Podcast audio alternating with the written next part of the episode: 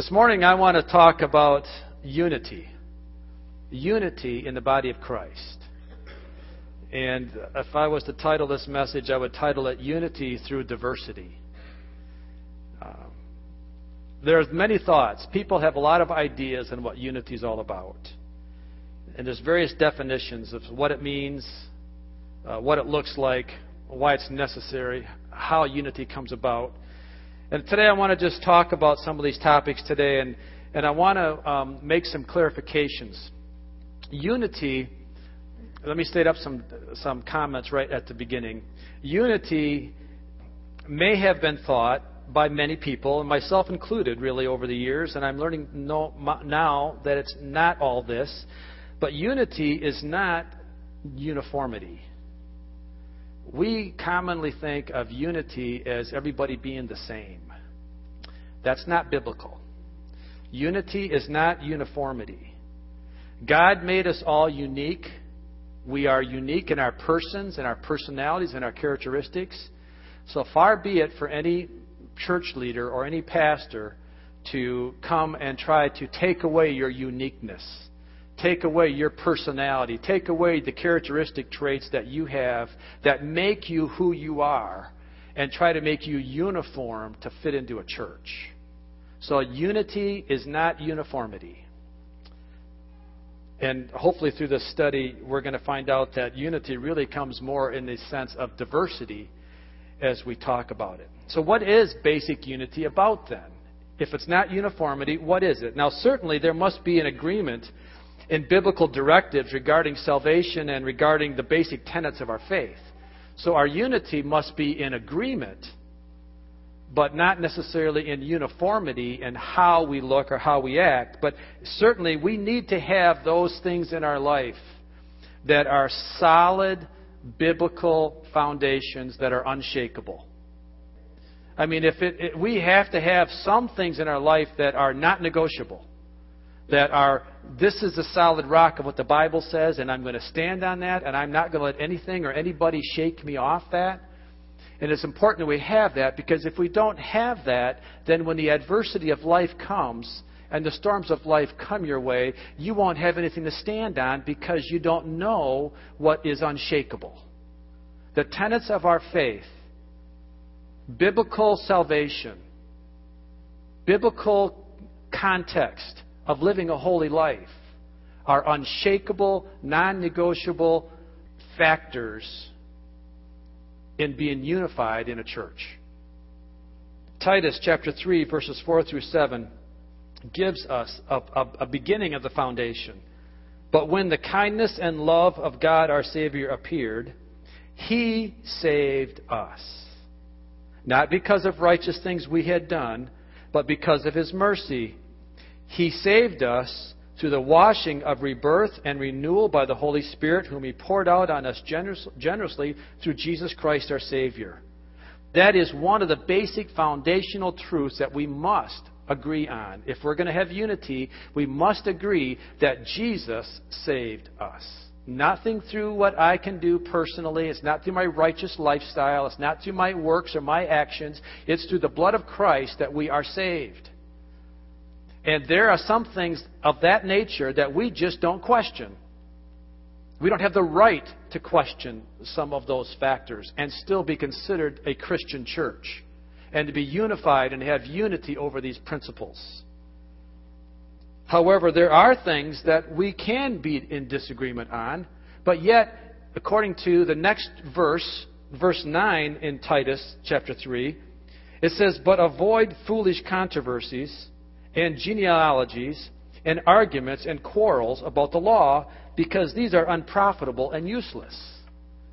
So there are things that it's okay that we don't necessarily agree on, but those aren't the fundamental philosophies and fundamental tenets of our faith when it comes to Christianity. For example, I was researching this and I ran across this from, one, from a Bible teacher named Matt Slick. What a name for a Bible teacher, Matt Slick. It is all right to have differences of opinion on the non essential matters like worship styles or days, pre trib rapture, post trib rapture, Arminianism, Calvinism, etc. Whether you believe one or the other do not affect salvation. Yet far too many Christians use these non essential differences as justifications for division and sometimes even incite anger. When this occurs, the love of God in our hearts is sacrificed to our pride. Instead of saying to one another, I am right and you are wrong, we should be saying something like, It is certainly possible that you are correct. Now let's work together to glorify God and expand His kingdom. Perhaps this is too simplistic, but at least it displays an attitude of humility that helps to bring unity. It is the devil that wants us to fall into the self abuse of division and bickering. Unity in its, in its simplest form is agreeing on the godly principles that bring us all into the family of God. And then avoiding the stupid little quarrels that the enemy would use to bring disunity and unrest in the ranks. So let's just base our unity of our church on the foundational premises of who Jesus is. And then let's not worry about all the other things, whether we're once saved, always saved, or, or not. Here's the fact live a holy life, and it doesn't make any difference. Just live for Jesus. And a lot of these little trivial matters that we want to argue about and discuss and think are so important mean nothing because I'm living a holy life. Therefore, it doesn't make any difference. Whether it's post trib or pre trib, live a holy life.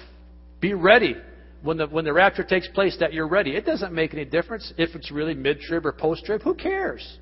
The fact of the matter is, I'm going up.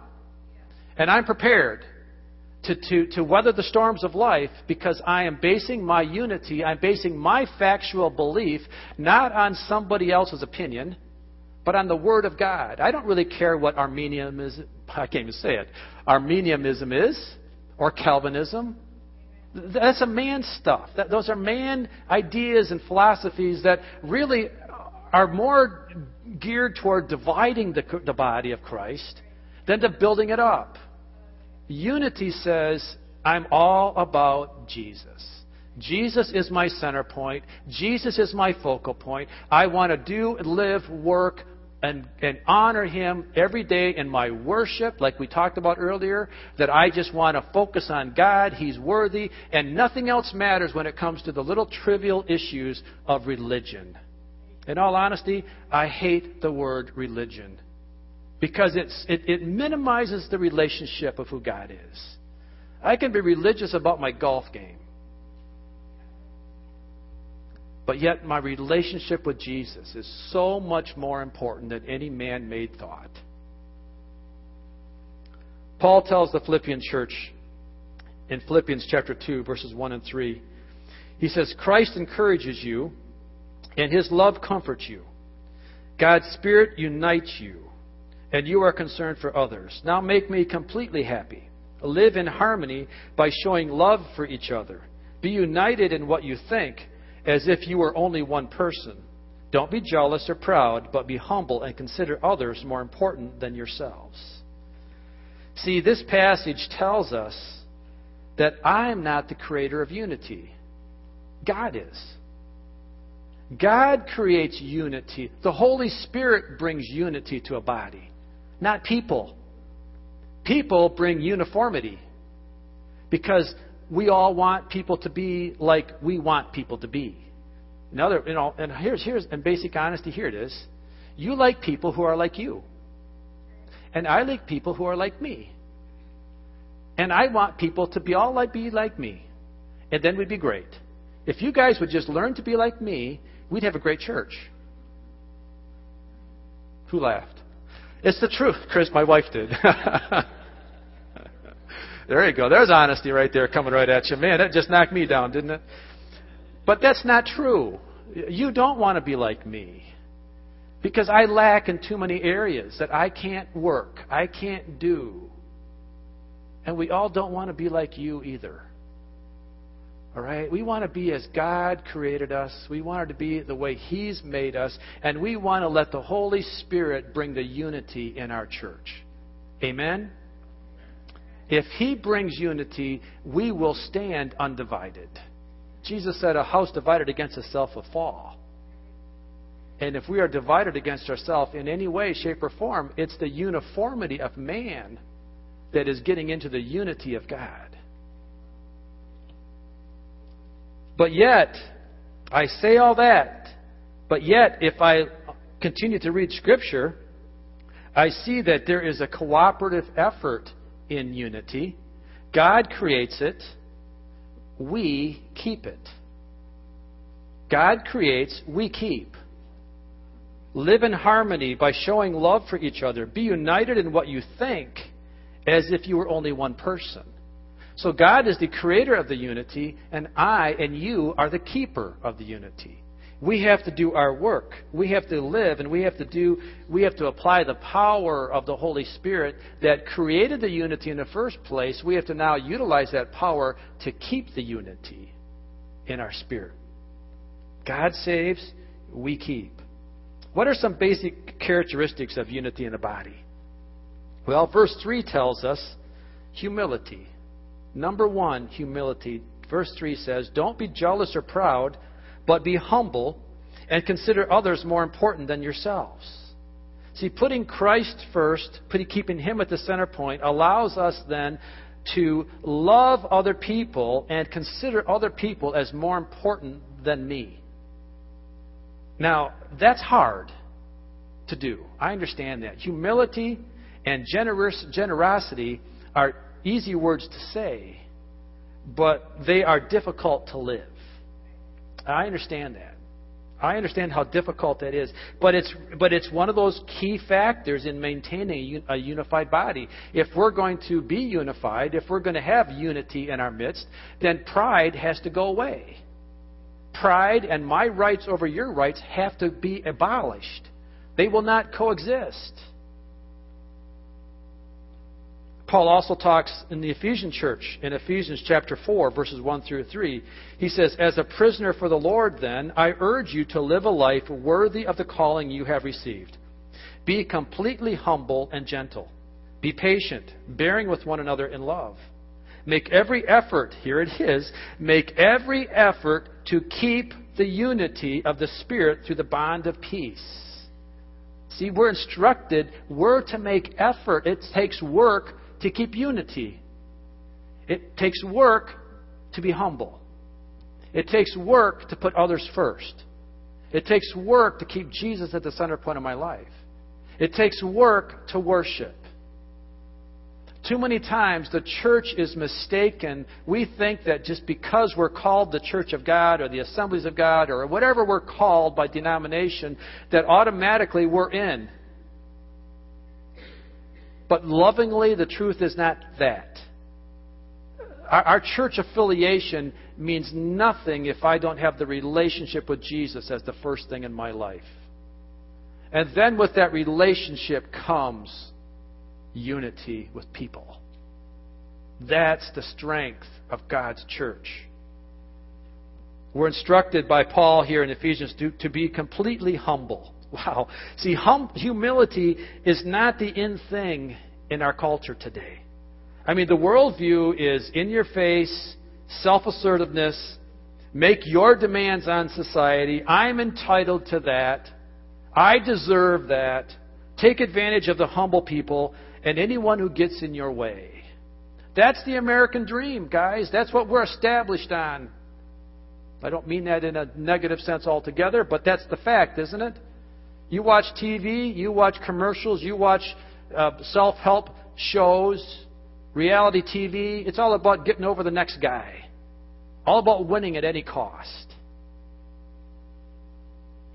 So now, when you hear a church person talk about humility, it's not popular. Be completely humble. Completely means what? What does completely mean? Completely. It doesn't say partially. It doesn't say be humble in certain circumstances. It doesn't say be humble when you're at church, but proud on the job, or proud at home, too proud to say you're sorry to your wife, or too t- proud to say you're sorry to your child. And certainly, children, not too proud to obey your parents. Humility comes in all circumstances, in all times, not partially or a little bit, but completely. And here's the tragicness of it all is when the organized church has these carnal attitudes. See, God, God doesn't determine success by an applause meter or the popularity polls. He doesn't look at this church as not successful or successful based upon how many people are here. I might. People might look at it and say, well, you're not a very big church, or you guys aren't very successful, are you? Uh, you're struggling, aren't you? Well, I struggle, but, my, but God's church is not. God's church is not struggling, but I may be. See, God does not look at it by the number of pews that are empty or the number of pews that are full that determine the success in His kingdom. What he's looking at is my heart, and he's looking at your heart. And if he sees people that are heartfelt for Jesus, if he sees people that are worshiping him every day of the week, and I, am not going to ever stop saying that, guys. We need to get onto that. We need to get into that worship every day because that's when God's pleased. That's when we're not grieving him. That's when the church of Jesus Christ is considered to be successful is when the people who make up his body are consistently living a godly life, calling him worthy to be praised. Amen. Humility is one of the one of the leading words of other words that are not popular in what Paul said to the Philippians. He says that we're to be gentle, we're to be patient, we're to be bearing with one another in love. And these, these are not words that describe a man in today's world. I'm sorry. You, uh, you don't look at a man as a gentle man and call him, boy, he's, uh, he's really going to conquer a lot. You don't look at a man that is patient and bearing one another in love as a man that's making a name for himself. And maybe that's the whole problem. Because if the man is trying to make a name for himself, rather than living that a life that is worthy of the calling that he's received as a prisoner of the Lord, like Paul was. That's the man that is gentle and humble, not self seeking, not self assertive, but is loving other people, as Paul, a prisoner of the Lord, was. Gentle or gentleness is not someone being walked over, but it, it, it exudes strength and, and power under control. Matthew 5, Jesus said, Blessed are the meek, for they will inherit the earth. Now, this meek or gentle person is not the one that goes off in extremes, and, and, but he's balanced and he's under control. He has every instinct and every passion under the control of the Holy Spirit. That's a meek man. A meek man is a man that's got power, that's strong, like that little video we just watched, Girly Men. Yeah? That big guy, that, the, the big guy that said, You want to say that again? See, that man in all of his power can be meek. And there's nothing girly about that. Jesus was gentle. Jesus was a meek man. Jesus was the perfect example of power under control. How much more of a powerful man could, could any man be than Jesus? Can you name any man more powerful than Jesus? Any man in the whole world that ever lived, all put together, doesn't even begin to equal the power of Jesus. But yet, Jesus was a gentle man. And he was a meek man. He is the epitome of power under control. And that's what we're to be, Christian men and ladies. Gentleness is a, a fruit of the Spirit. Galatians chapter 5, verses 22 and 23. But the fruit of the Spirit is love, joy, peace, patience, kindness, goodness, faithfulness, gentleness, and self control. Patience, another word that we don't like at all. Nobody likes patience. Anybody here like to be patient? Can you be honest with me? Does anybody like to be patient? No, we hate patience. It's terrible. But yet we can preserve church unity by being patient. If we exercise patience with God and fellow believers, we would cause less problems in the church, less dissension, less frustration, less friction in the body. Patience is an exercise of gentleness. Learning to be patient with people is an expression of learning to be gentle with people. Not everyone may be our, up to our level of spirituality in our opinion. And yet, we can be very impatient with other people that aren't there. God forgive us for that. It's a good thing that God didn't send his judgment before all of us were saved. God is a very patient God. He's very patient towards us. He was very patient towards Paul, who was the chief persecutor of the church. And if God wouldn't have been patient with Paul, you know where Paul would be today? In hell. Paul was no gifted man other than the fact that God was patient with him, waited for Paul.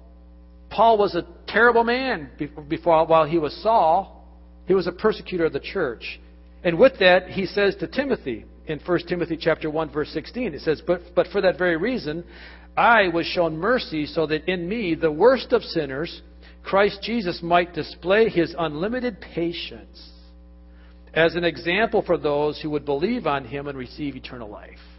Thank God for his patience for me, and thank God for his patience for you and for this church.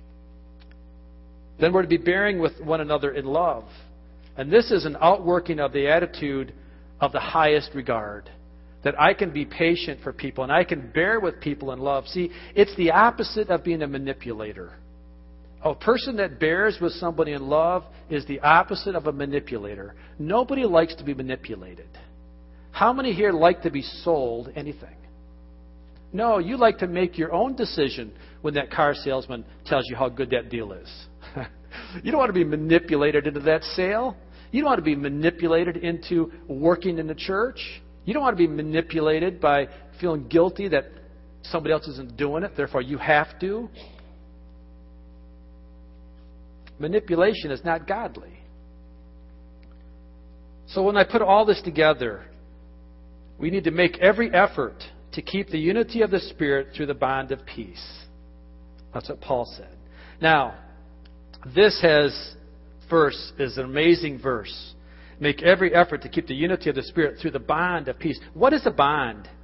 Through the bond of peace. See, it takes effort, it takes humility, it takes gentleness, patience, lots of love to keep God's unity in the Spirit.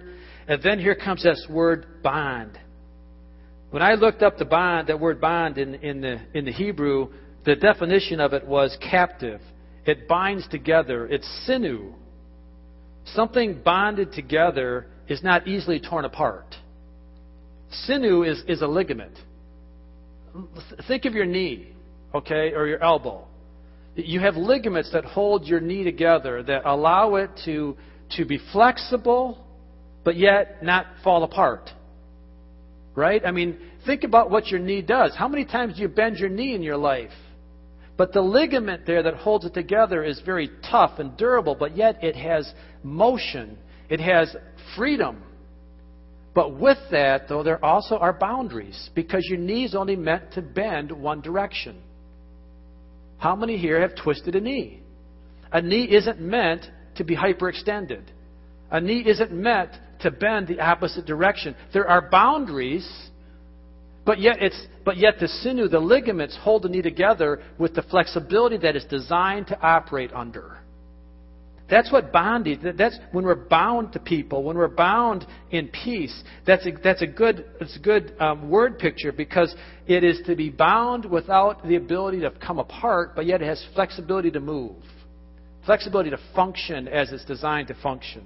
And then peace. We're bound in the spirit of peace. The Hebrew for peace in this context is harmony, tranquility, safety, welfare, health, and often with an emphasis of lack of strife in relationships. Peace. So the bond of peace Paul is referring to here is to a group of people that are captive to each other. They're bound together. We are bound together like a ligament, but yet we're allowing room to move and grow and to be themselves within proper boundaries with harmony, safety, health, and welfare for every person in their relationship with a lack of strife. That's how we're to be bound together. That's how we're to be bounded together. See, that's how God creates unity. Again, unity is not uniformity, but rather diversity really speaks more of unity when we talk about godly principles of, of unity. People have a tendency to want to be around other people like themselves. Right? God is the creator of unity. Man is the creator of uniformity. The old saying is birds of a feather flock together. It's truly, it's really true, isn't it? I mean, it, it is true. You take a look at birds, you see blackbirds hanging with blackbirds, and crows with crows, and sparrows with sparrows. You don't see them normally intermingling their flocks. And it's comfortable for them. Just like it's comfortable for a church. Just like it's comfortable for me to only want to be with people that are like me. Only be with people that, that are in my same social class, that are in my same um, circle of friends, that are in my same job or business or professional level, that I can associate with, that I can understand. We typically have similar likes and dislikes, and we can talk a similar language and embrace similar lifestyles. Basically, life is easier when I keep myself self sequestered with people like myself. But that's not the biblical definition of unity. That's not what God's calling for in the church. Unity does not imply uniformity. What, what it does mean is that we are to allow Christians to be different as long as we agree on the fundamental philosophies of Christianity. I need you to be different than me. I need you to be who you are. You need me to be who I am. As long as we have the same common purpose, we have the same focal point, we have the same center point, we have the same uh, basic drive for, for glorifying Christ, then it's okay to allow ourselves to be diverse in our skills. See, unity in the midst of diversity is allowing the grace of God to bring various people of different backgrounds, different giftings, different skills, different strengths, different weaknesses, different socioeconomic classes. All these people come together, and as, and as God brings the unity, He binds us together like a ligament. He binds us together in all the different diversity of life that we have. And then we come together and then operate under His boundaries and functioning as a, as a healthy church. We grow physically and we grow spiritually. Ephesians chapter 4, verses 11 through 13, Paul again says, It was he who gave some to be apostles, some to be prophets, some to be evangelists, some to be pastors and teachers, to prepare God's people for works of service, so that the body of Christ may be built up until we all reach unity in the faith and in the knowledge of the Son of God and become mature, attaining to the whole measure of the fullness of Christ. Paul is saying here, he's giving good direction to the church that there are people with multiple gifts that are going to come in, and they're designed to be that way. They're designed to be different, but we all come in with this with a very specific purpose, and that is to build the body of Christ. To build each other up. Not tear each other down, but to build each other up. Spiritual gifts are given to people of various kind. Everyone that God calls to be a Christian, let me tell you real quick, Everyone here that claims to be a Christian, you know what you are? You're a minister of the gospel. You are a minister of the gospel, not just the pastor, not just Jackie. We're all ministers of the gospel in the way that God has created you to minister. That's what I like so much about the, the teaching that we're going through right now in Philippians. Matt Chandler brought up the first, the first session, how the, how the Philippian church was created was through the diversity of three different personalities. And how it's so important that we allow the diversity of, of living, the diversity of people's characteristics to be, um, to be encouraged in the church, not to be discouraged, because you will reach people that I can't. You have an inroad to people's lives that I don't, or that nobody else does. And when you are operating under your giftings, under the ministry that God has established you under, you then will be an active participant of a healthy, growing church. You will be bound with others in the same sense of unity, and we will have a functioning body. Another teacher talked to this about that, I read, and, and he brought this point up about the pastor teacher concept. And let me just read what he said. The pastor teacher is like a coach. He strives to equip his men for winning ball games. He endeavors to tighten up flabby muscles and to train men to play well. In addition, he must also work in such a way as to get the men playing as a team. Petty squabbles and differences must be dealt with. Men must be united in spirit and working toward a common goal. Such is the responsibility of the pastor as well. shaping up the saints, and getting individual members of the body of Christ to work together harmoniously.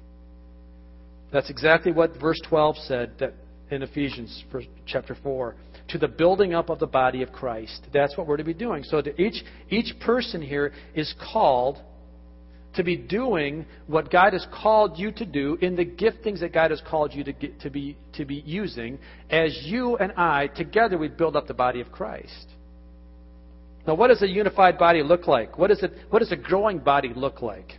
Let's continue to read what Paul said in Ephesians chapter 4, starting at verse 14 and going to 16. Then we will, be no, then we will no longer be infants, tossed back and forth by the waves and blown here and there by every wind of teaching and by the cunning and craftiness of men in, in their deceitful scheming. Instead, speaking the truth in love, we will in all things grow up into Him who is the head, that is Christ.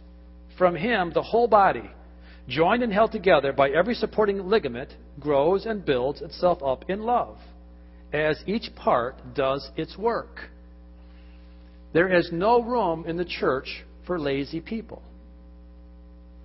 Can I say that and not offend anybody?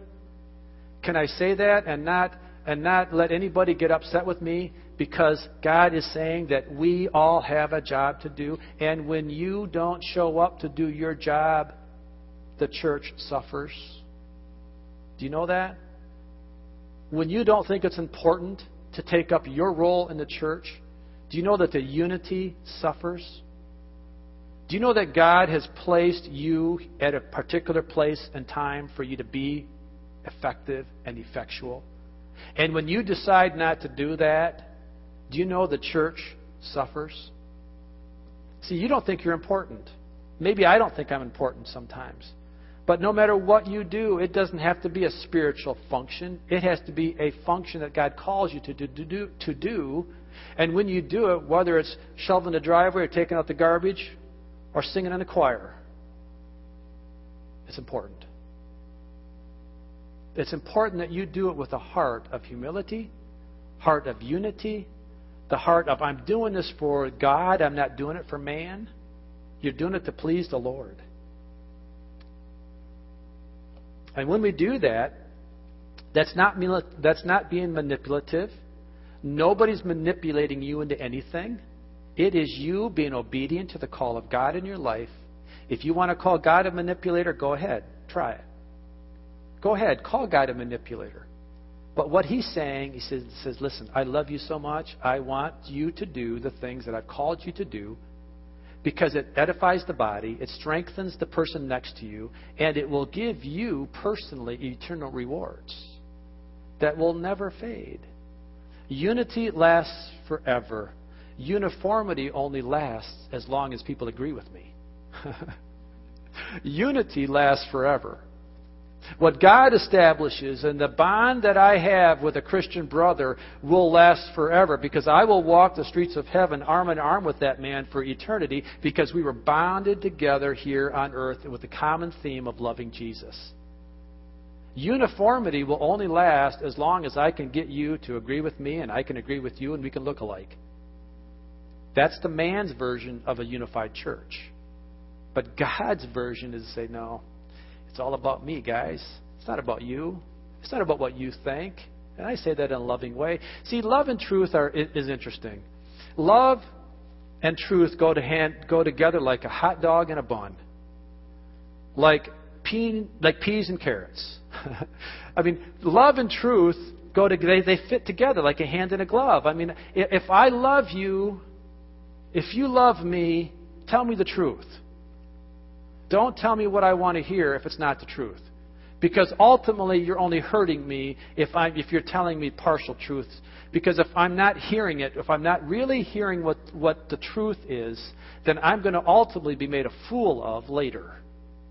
Or worse yet, I'm going to suffer the consequences of the, of the wrathful God. Because somebody didn't love me enough to tell me the truth. Instead, speaking the truth in love, we will in all things grow up into Him who is the head, that is Christ. Love and truth always go together. Love tells complete truth, not partial truths. So how do we how do we conclude a message like this? I don't know. In fact, Jackie, you can come and help me conclude it. But here, here's the thing about a, a message on church unity really has no ending. I mean, there is no way to close this topic out and say it's done. We've talked about it all. There's no way to, to, to say that, okay, we're going to close this chapter and we're never going to talk about this again because church unity has to be living for the future. Because I believe there's going to be a lot of people that are going to come into this church that aren't going to be like us.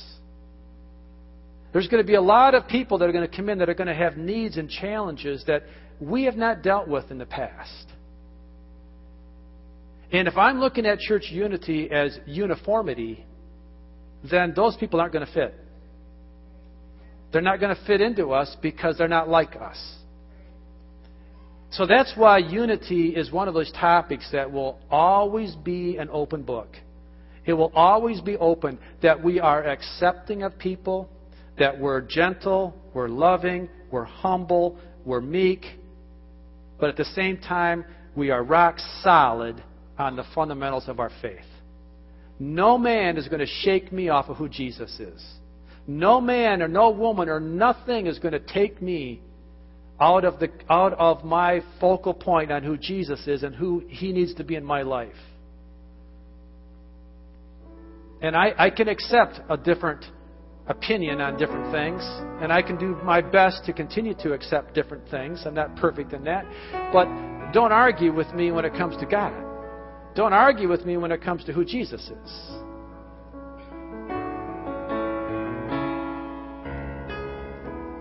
I think if we were to take Luke 27, Luke chapter 10, verse 27 to heart, I think this would really give us the, the full the full picture of it all. It says, Love the Lord your God with all your heart, and with all your soul, and with all your strength, and with all your mind and love your neighbor as yourself. Now, completely humble is completely humble. Loving the Lord with all your heart, with all your soul, with all your strength, and with all your mind is like being completely humble. There is no partiality here, is there? I mean, if I really could love Jesus this way, man, then loving people would be easy.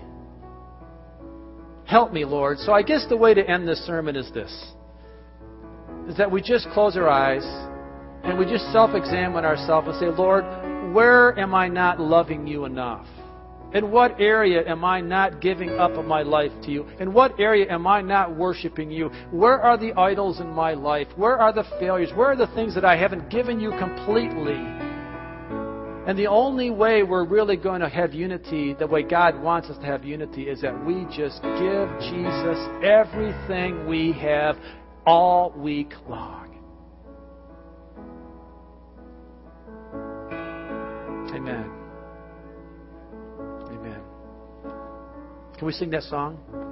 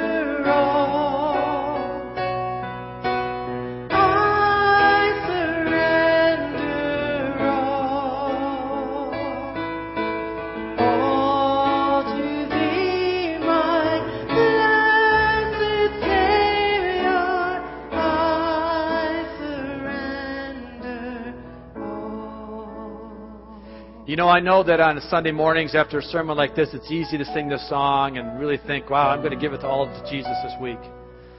And I encourage you to do your best. But I know that you're going to fail. I know I'm going to fail.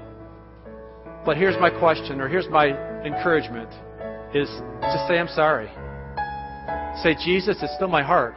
My heart is to surrender to you. It's my intention, it's my goal, it's my aspiration. So, God, in my failures, please forgive. And here's the, here's the beauty of it all. He does. He does. He doesn't expect you to be perfect this week. He just wants your heart. He wants your heart. Amen? Father, we love you, Jesus, and we just come before you. God, we just want your heart to be ingrained in our heart, Lord. I just pray that we would have truly your unity in our, in our minds and our hearts and our lives. God, I pray as a church that we would be so united in you that we would never even consider a faction. We would never even consider an argument, God, that isn't worthy to be talked about. Help us avoid the foolish controversies and the quarrels and the arguments that are not necessary. But God, focus our life on you. God, I pray that you would give us further grace this week as we walk, as we go through our homes, as we go into our daily lives. Further grace, Jesus, to allow you to be the King of our life and know, Lord, that you are holding us up in the midst of our difficulties and our failures. We love you, Jesus, and we praise your name. We honor you today. In Jesus' name, amen.